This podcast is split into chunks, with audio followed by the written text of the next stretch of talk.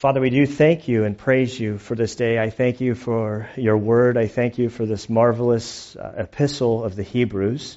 Uh, Lord, there is so much here, and it's so deep and so rich um, that I struggle to figure out how to communicate uh, the essence of it. And so, Father, as we uh, continue through chapter 2, we ask that you would help us by your Spirit to, to understand uh, what was said in its original context. Uh, we ask that you would help us to, uh, to bridge the gap of, of some 2,000 years in, in context and culture, um, that we would be able to understand how uh, this applies to us. Uh, we thank you uh, for the wealth of information concerning Jesus that this uh, book contains. Father, we pray that through our studying of Christ, um, that we would lift him high in our hearts, not because he needs to be lifted high, but because he is greater than all things. And so, Father, I pray that you would change us May you draw us close to Christ as we study your word. And it's in Christ's good name we pray. Amen. Hebrews chapter 2, verse 5. For he did not subject to angels the world to come, concerning which we are speaking. But one is testified somewhere, saying, What is man that you remember him? or the Son of Man that you are concerned about him. You have made him for a little while lower than the angels. You've crowned him with glory and honor, and you have appointed him over the works of your hands. You have put all things in subjection under his feet. For in subjecting all things to him, he left nothing that is not subject to him. But now, we do not yet see all things subjected to him. But we do see him who was made for a little while lower than the angels, namely Jesus, because of the suffering of death, crowned with glory and honor, so that by the grace of God he might taste death, death for everyone. For it was fitting for him, for whom are all things, and through whom are all things in bringing many sons to glory to perfect the author of their salvation through sufferings. For both he who sanctifies and those who are sanctified are all from one Father, for which reason he is not ashamed to call them brethren, saying, I will proclaim your name to my brethren. In the midst of the congregation I will sing your praise. And again, I will put my trust in him. And again, behold, I and the children whom God has given me. Therefore, since the children share in flesh and blood, he himself likewise also partook of the same, that through death he might render powerless him who had the power of death, that is, the devil, and might free those through fear of death, were subject to slavery all their lives. For this reason, he does not give help to angels, but he gives help to the descendant of Abraham. Therefore, he had to be made like his brethren in all things, so that he might become a merciful and faithful high priest in things pertaining to God, to make propitiation for the sins of the people. For since he himself was tempted in that which he has suffered, he is able to come to the aid of those who are tempted. Father, we do thank you and praise you for your word. We ask that you would help us now. And it's in Christ's good name we pray. Amen. Well, this, this week and really leading to this, this, this week, Hebrews chapter 2, I think, has become one of my favorite chapters in all of the scriptures. I tend to say that about whatever chapter I'm teaching on, but, but this one I really mean it this time. Like I, I'm serious. This is this is really good. Um, one of these verses has brought me to the brink of tears multiple times this week, just pondering it. Um, I, I realize entering into chapter 2 that I, I'm constantly struggling with this, this tension like an accordion of, of how much, how much information do we cover each week? Um, do we slow down and, and really dig into every sort of nook and cranny of, of, of the text? Or, or do, we, do we move it at sort of a fast pace so that we, we get the bigger picture? If we go really slow, we sort of lose sight of what's happening. If we go really fast, then I realize how much we're missing along the way. And so I've decided that the best way to go through Hebrews, which is on par with Romans, second longest book in the, as far as the epistles are concerned, um, it, would be the equivalent of going 10 miles out in the ocean and going for a mile swim on the surface I recognize that we're only getting so much. To, to, to be on that mile swim, to, to be able to explain the depth below you, you, you can't. And so I, I recognize each week that, that I'm only able to, to give you about, you know, one pound of about 50 pounds of information that I've taken in. And I know the 50 pounds that I've taken in is, I'm only scratching the surface. And so it kills me this week because there's so much here, but we have to kind of keep moving. And so my prayer is that I would accomplish two things in the teaching of Hebrews. Is that I would leave you with sort of a, a, a bigger picture, that you would have clarity over what's the message of Hebrews. And then the second thing I'd like to, to you know, get you guys, to get you guys catched with, or so that you would get the bug of that you want to know more, that you want to dive into the Word, that, that you would, you, your appetites be, would be whet for studying more of God's Word, and that you'd really want to dig in and, and learn more because, um, as one of my seminary professors once told me, he's like, I can only give you so much. The, the mama bird that eats the food and chews it all up, then spits a little bit out into the baby's mouth. That's all I'm doing here. Like, I, I can't do what you need to do on your own, and that's to be in the Word of God. Um, all I can do is to sort of throw a little gasoline on the fire, hopefully, in your heart. Um, so, to make sense of chapter 2, I realized as I was wrestling with it this week that there's some key words that, that help me frame the passage to, to, to figure out uh, where we're going. Now, in, in the Greek, there's a, a, a congregation that's called the Gar congregation. In the English, it's translated for. Um, it can be translated now or because. Sometimes it's, it's left untranslated, which, which isn't a big deal. I'm not. Uh, the English translations we have are all wonderful translations. And until you've studied the original language in a particular discipline for like 30 years and you're invited to go on to a translation committee then I'll take your criticism. so take what I'm so so the first one, four, verse five, in the NIV, if you're reading out of that, which is a wonderful translation, they've opted not to translate for. So so you're not going to see the for there. Um, but in my mind, there's there's six fours um, in our passage that I'll sort of highlight as we go along.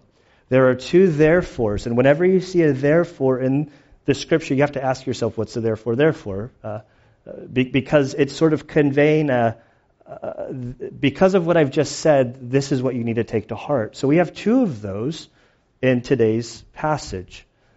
Then, throughout the text, we see this word uh, subject or subjection, or he uh, has he subjects them to something. So this idea of um, having a, something being subjected to something or being subjected to something is sort of a, a, a, word that we need to keep attention of. It happens six times in here. And then four times in this passage, the word angels appear. Um, so with that, we come to verse 5. We see our first for, or most of us do. There is a gar here, sort of connecting what the author has said up to this point he says, For he did not subject to angels the world to come concerning which we are speaking. All right. We need to put on our Jewish thinking caps. Um, this book is very Jewish. Uh, chapters 1 and 2 the author is making sort of a, one point that sort of flows throughout it, and it goes back to chapter 1, verse 4.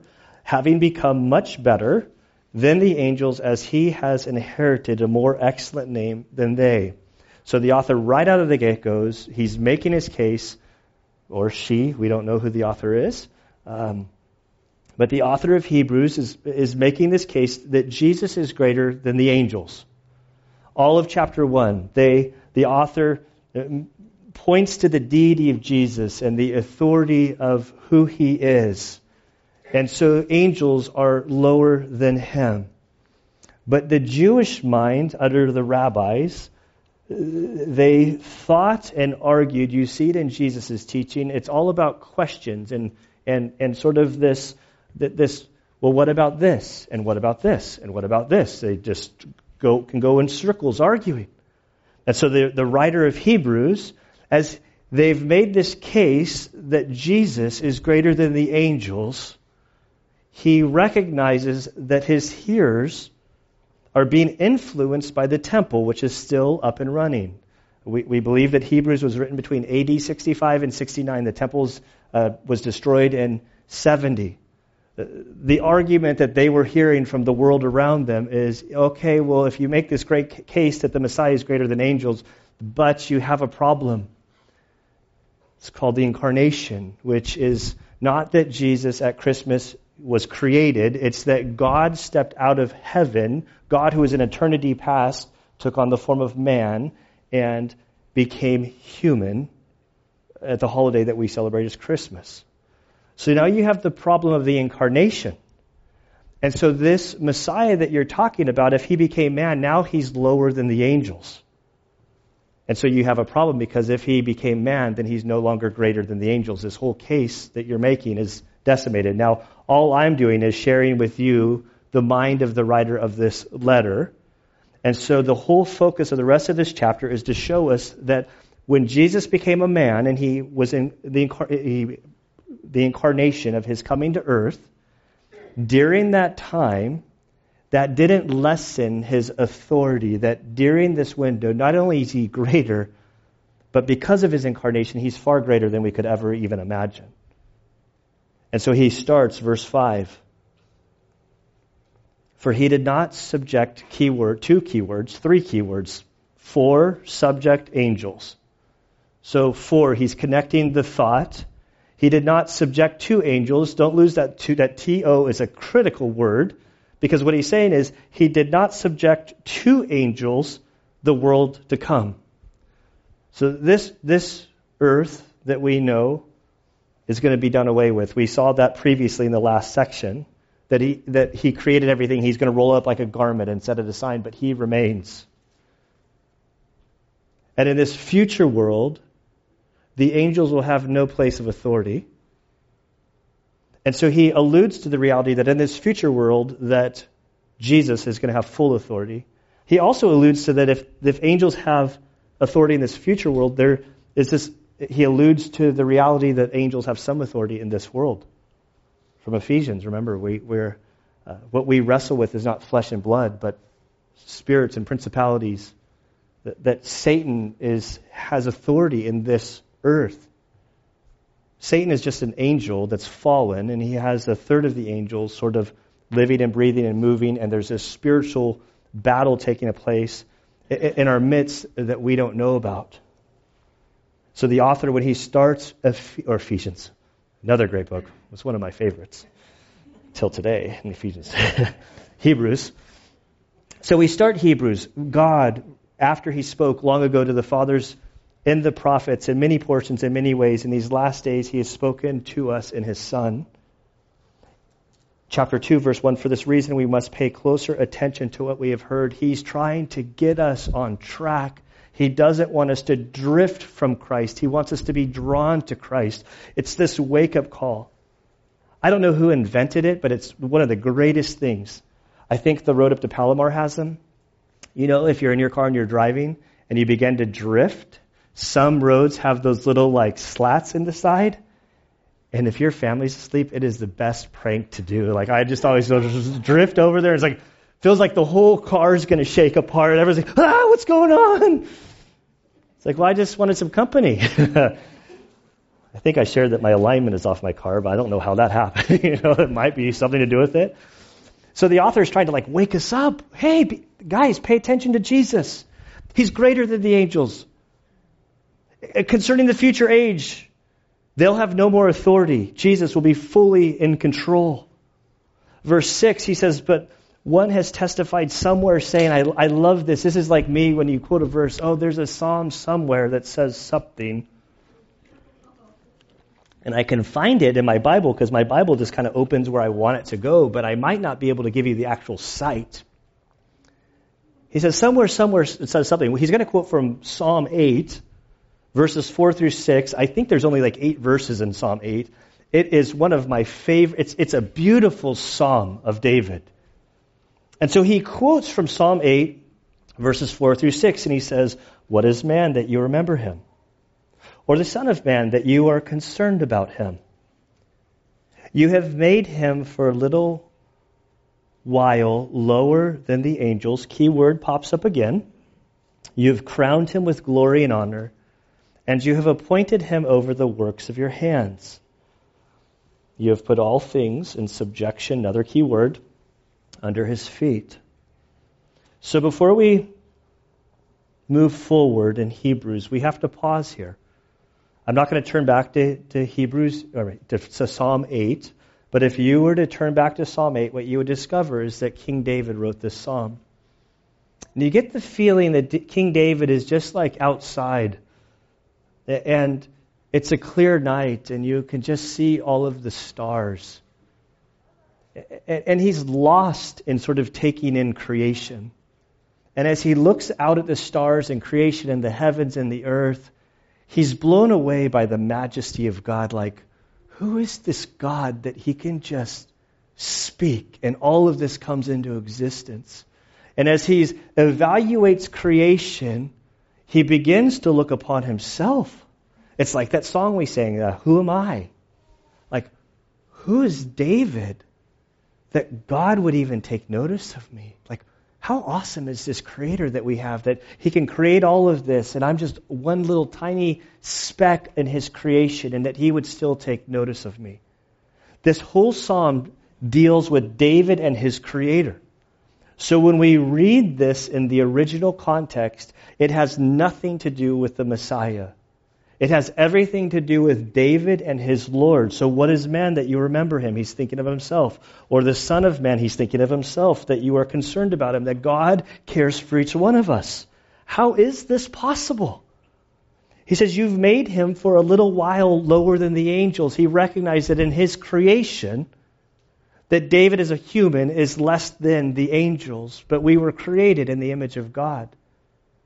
And it seems temporary to us that in the afterlife things will be different. It says, You've crowned him with glory and honor. Here's the King of Israel writing. And have appointed him over the works of your hands. You have put all things in subjection to his feet. He's, referencing Genesis chapter 1, verses 26 through 28, where Adam was told that all of creation has been placed under his authority and he's to till the land and, and make uh, food and be fruitful and multiply, that, that he's been told that humanity has been placed over all creation. So, when what happens here in Hebrews, we, or I as a Bible teacher, we would totally frown upon what's happening here. What's about to happen is what happened in the original context has not at all anything to do with what he's about to teach us about. Not at all. Not, n- nothing. And so if we were to do that, I'd slap you on the head and say, that's not how you handle Scripture. But now the author of Hebrews is divinely led by the Spirit of God. And the Spirit of God gives another application of this original text. So now that we have it, there's an exception to exegesis, the rule of, of Bible translation. And so the author of Hebrews, by the Spirit of God, is going to take this text and he is going to use it to show us how Jesus fits what was said there. And so in verse 8, the second half of it, we see the second for, the whatever for number we're on. I didn't number them, but we have another for. For in subjecting, key word, three times it'll appear here. For in subjecting all things to him, if we weren't skipping ahead and cheating, we would think that we're talking about David. But if we fast forward to verse 9, we'll see that the author is talking about, you'll see the phrase, namely Jesus. So he's actually speaking about Jesus. He's, he's getting us there. For in subjecting all things to him, he left nothing that is not subject to him. So the author of Hebrews is saying the Father has subjected all things to Jesus. He left nothing that is not subject to him. But now, we do not yet see all things subjected to him. This is a critical sentence in the Bible. We, as followers of Christ, we acknowledge that Jesus is Lord over all. We acknowledge that He's the creator and sustainer of the universe. But we run into problems when we turn on the TV or we read the newspaper. And we read last week that there's a bombing in England. That there's a car accident and somebody dies the bad stuff that creeps up in our world. And so this helps us. This, this helps us with a worldview that we understand that everything has been subjected to Him, but now we don't yet see all things subjected to Him. So while everything is in a, under Jesus' authority, we don't necessarily see it taking place. And when we go out into our community, we see something bad happen, or somebody breaks into your house, or steals your weed whacker. I still haven't let that go. That somebody stole my weed whacker when I first moved into my house. Still looking for the guy.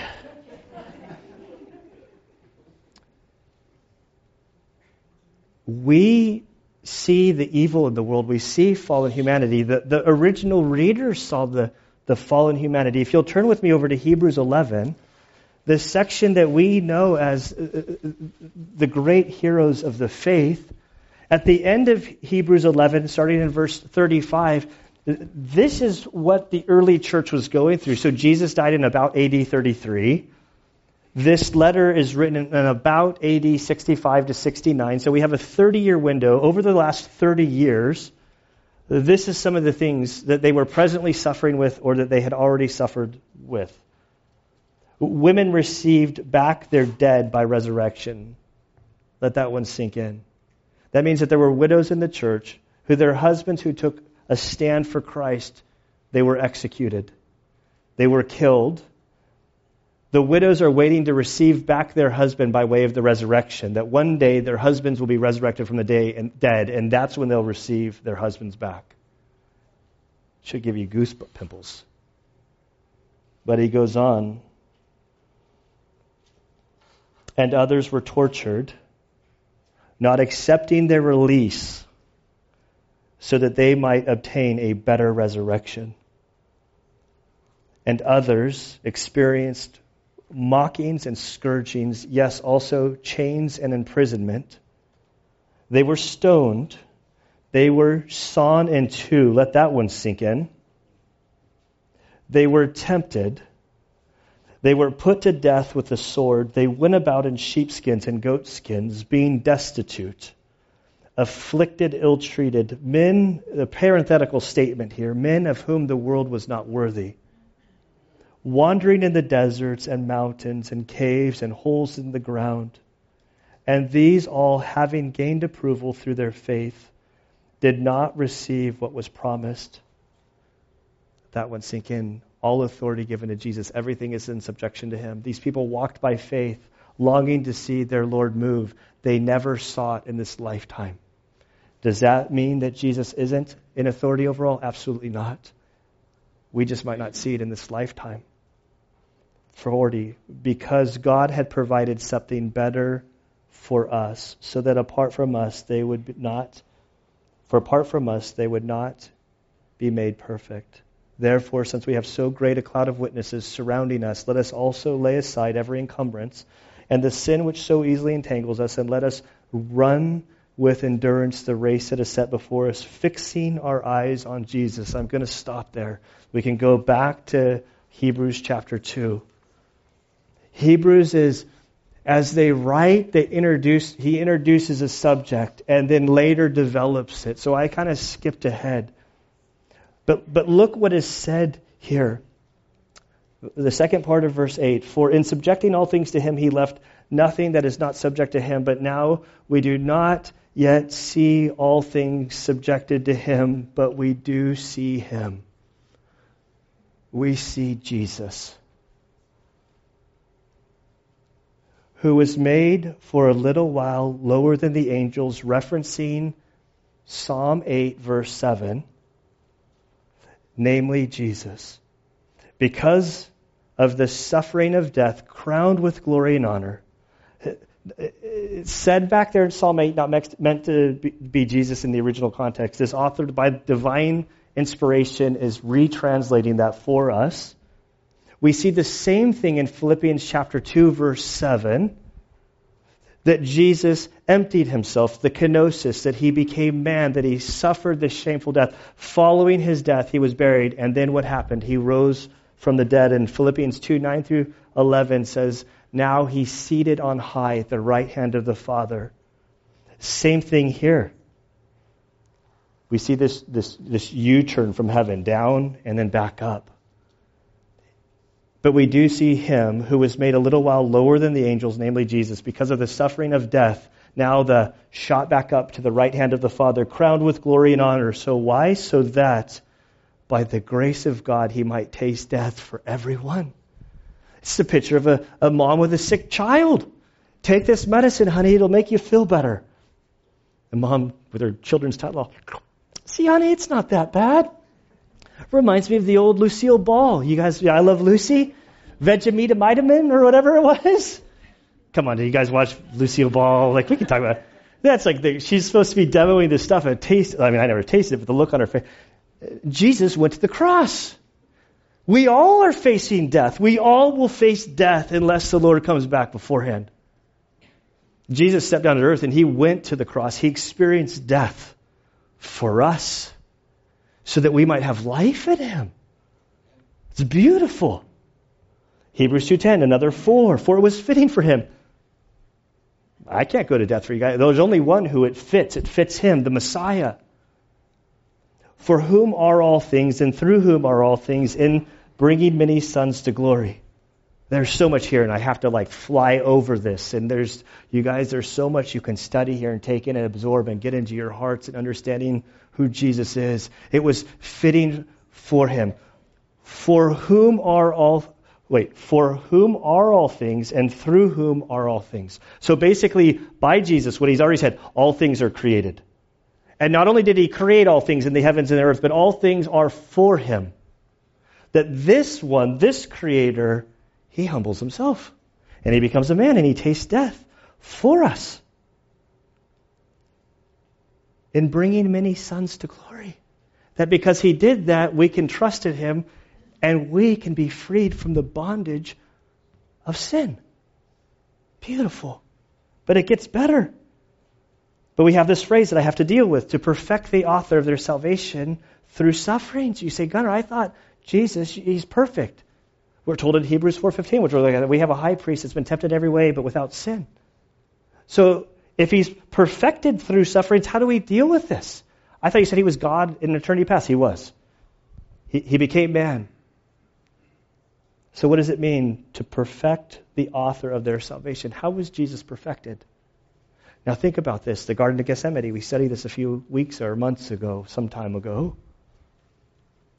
What did he pray? Father, if there's any way that this cup could pass from me, let it pass. But not my will, but your will. If he allowed that cup to pass, there would be no cross.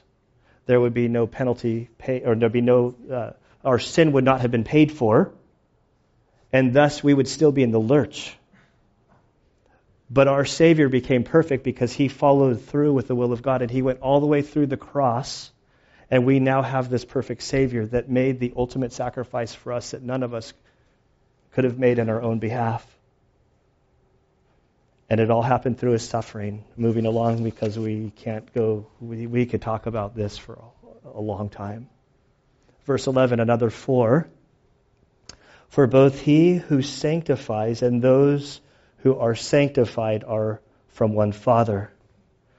For which reason he is not ashamed to call them brethren, saying, I will proclaim your name to my brethren. In the midst of the congregation I will sing your praise, and again I will put my trust in him.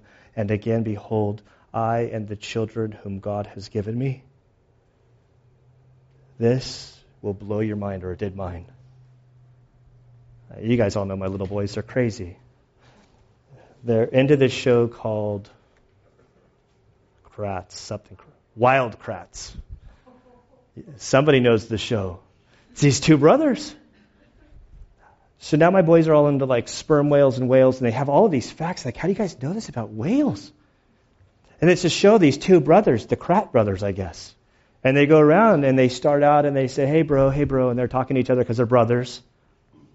So now my kids, my boys, are all into sperm whales and, and other animals and cheetahs and stuff.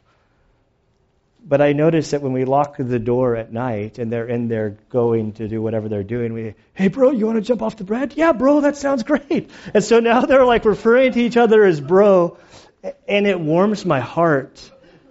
Like, I know that there are deeper relationships in this life, but there's something about a brother, you know, like two bros. Tomorrow I'm going to go to the cemetery and I'm going to visit some of my brothers that have fallen. I'm going to meet other brothers of mine who served alongside with them. And this term bro or brother, it, it is a, a, a, strong term of endearment. That if, if somebody was to sneak into this group and try to claim that they were a part of the brotherhood and they were not, I'm more refined, but there are guys that would basically get into a fight with the individual for claiming something that they are not. The reason I bring this up, the point is that this is huge. Okay, God, we have the triune God, Father, Son, and Spirit. The Father sent the Son to the earth. He lived a perfect life. He went to the cross on our behalf, having never sinned. He was buried, and then he rose from the grave. And we're t- told following the resurrection, he now calls us brothers. How can this be? Look, it's right here for this. For both he who sanctifies, that's Jesus, he sanctified us. He, through his blood, has made us white as snow. So he's the one sanctifying. We're the ones that are being sanctified. We all now have one Father through him. And that's the reason that he's not ashamed to refer to you and I, if you're in Jesus, as brother. And powerful. He goes on, therefore, verse 14. Therefore, since the children share in flesh and blood, we're now, you know, flesh and blood stick together, right? Family. Like now we're in the family with Jesus. He's our brother. He himself likewise, likewise partook of the same. This is the incarnation that he took on flesh we have a Lord that identifies with us, that through death he might render powerless him who had the power of death, that's the devil. Through the cross, the devil is knocked out of the game. The race is over. He might still be playing his game, but the game is over. Jesus has conquered Satan. He has conquered death. And then we come to the most beautiful verse in the New Testament, as far as I can tell this week. It's brought me to tears multiple times this week and might free those who, through fear of death, were subject to slavery all their lives. So here's subject again. And who's subjected to who? Humanity is subject to the fear of death. We're in slavery because we fear dying. There are people who say, "Oh, I'm not afraid of dying," and I, well, good on you. I've been facing death at a, from a very young age. Death seems to follow me, or I bump into it all the time. I'm going to go visit little white stones where my dear comrades have died in combat tomorrow. I'll go to my grandparents who have a little stone over them or their remains. Ecclesiastes 7 2 tells me that it's better to go to the house of mourning than the house of feasting because at the end, like every man considers it, I'm hacking it towards the end, but we're forced to consider where our life is going. You go to a party. I, yesterday was so much fun.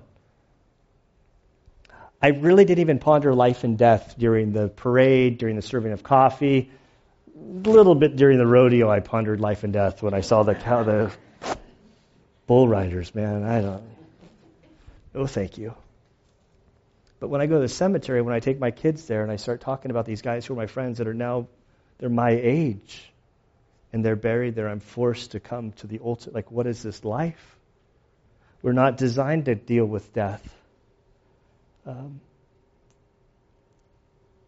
I was reminded of C.S. Lewis in his book Mere Christianity this week when he talks and thinks through life and death.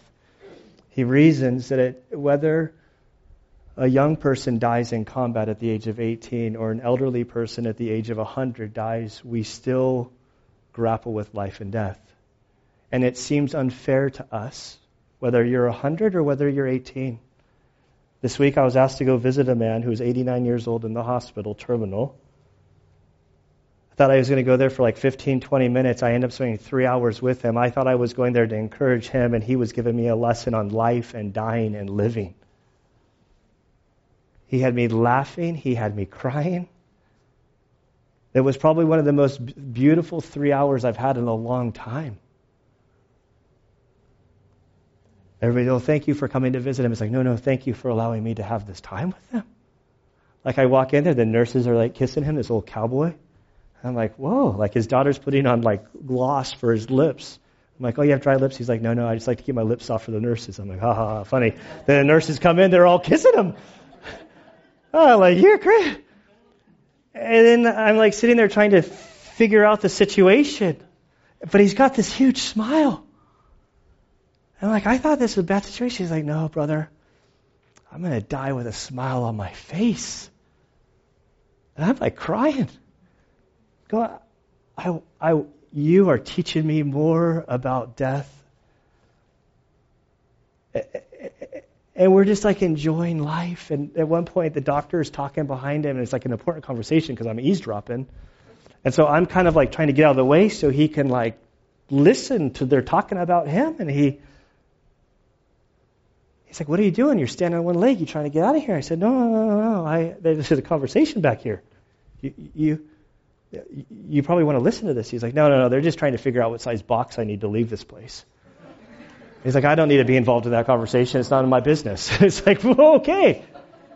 But I'm sitting there listening to this guy, and then there's a doctor is going over his like wishes for like, do not resuscitate. And to hear him say, he's like, I'm already gone full of life. I'm the youngest one in my litter. And I'm thinking, you're 89 years old. When did, he's like, oh, just for these lungs, if I could just get rid of this cough, I'll be fine. And I'm thinking, you're not fine.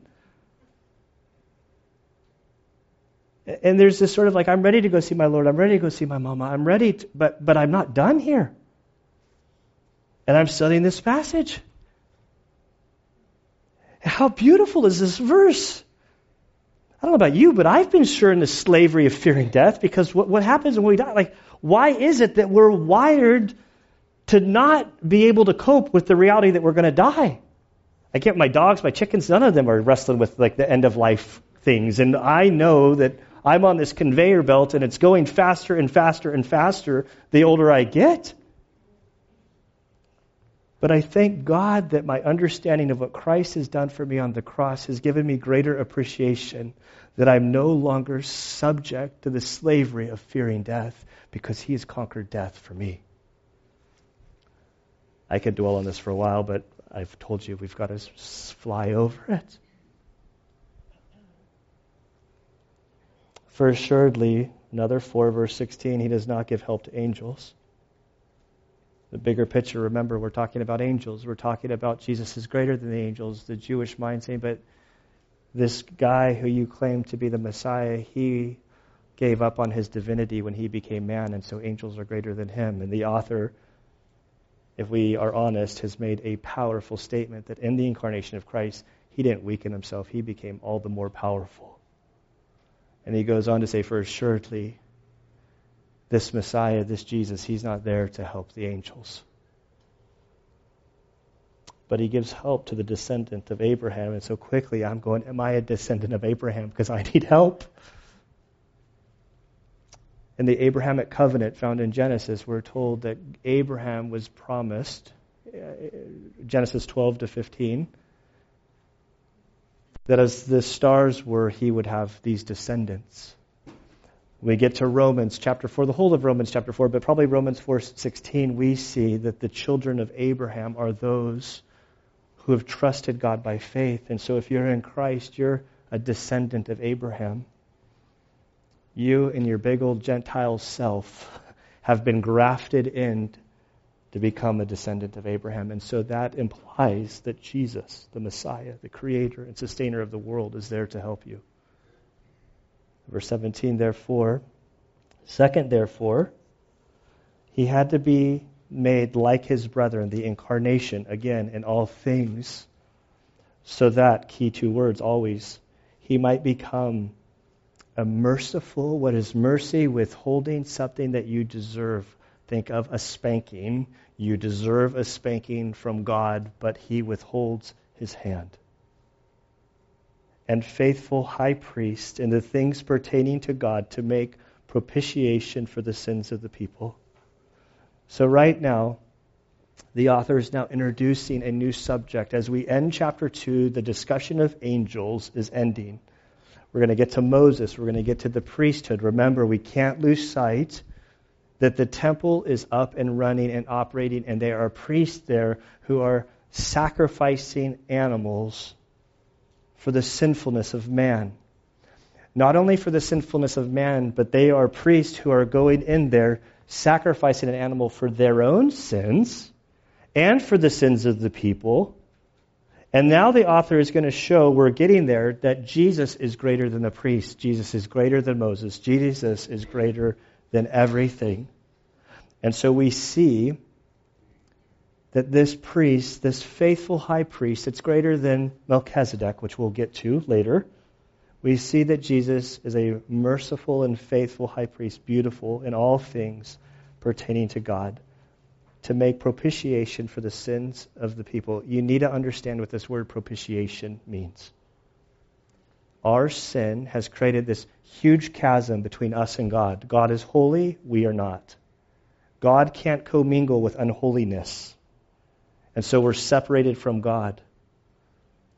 And so the wrath of God is going to bring consequence, punishment on sin because he is holy. He, has, he would be an unjust judge if he did not. So he sends his son, Jesus, to the cross.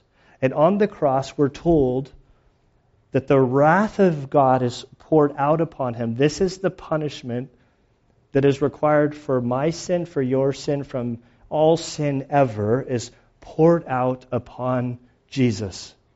Propitiation is a big word that literally means satisfied. So that as God pours out his wrath upon Jesus on the cross, eventually that wrath was satisfied. That the punishment needed for the sin in the world was done with. And so now we're faced with you're not going to go to heaven or hell based on your sin. You're going to go to heaven or hell based on what you do with this Jesus who paid for your sins. And this author of Hebrews is trying to get us back draw to Jesus. Stop drifting from him because he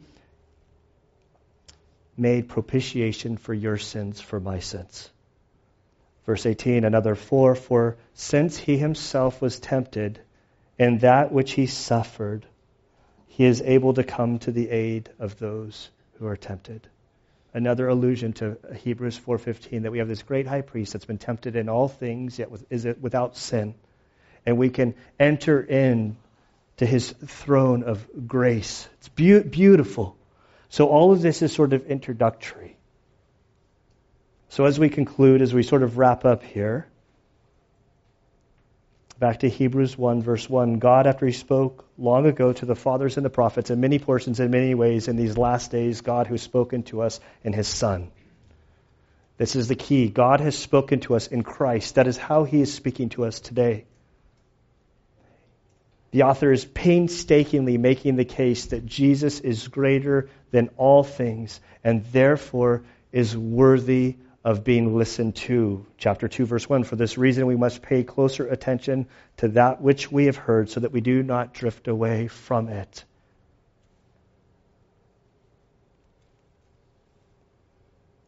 So I plead with you if you haven't trusted in Christ as your Savior, examine these claims. Wrestle with who Jesus is. We, all will face death, and we need to contend with what happens beyond. And the Bible makes great claims about Jesus, and most of us write them off without actually doing any sort of like study or research. This isn't blind faith. Historically, there's so much. Uh, quite frankly, I think there's there's way more historically documented about who Jesus is than what uh, others would say. This whole theory of evolution, like I, I don't think that there's that, that takes way more faith, in my opinion, than what the Bible and history eh, eh, shares with us about who this Jesus is. And so my prayer is that if you haven't come to trust him, that you would reach that place where you could put your faith in him. And for those of us who have come to faith in Christ, this is where I want us to wake up. Wake up. There's so much speaking at you we need to pay attention to what he said. We need to get into the Word. We need to grow. We need to allow him to speak to us.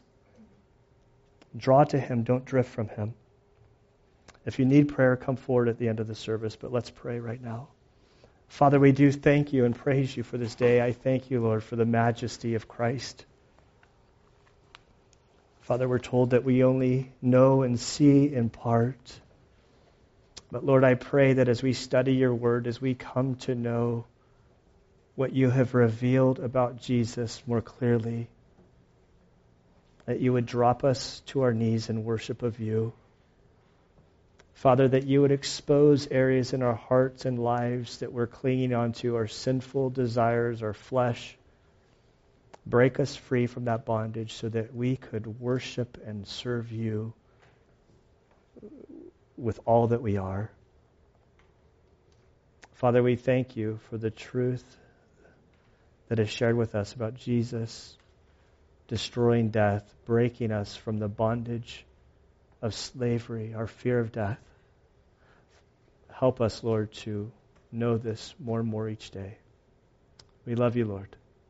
And it's in Christ's good name we pray. Amen.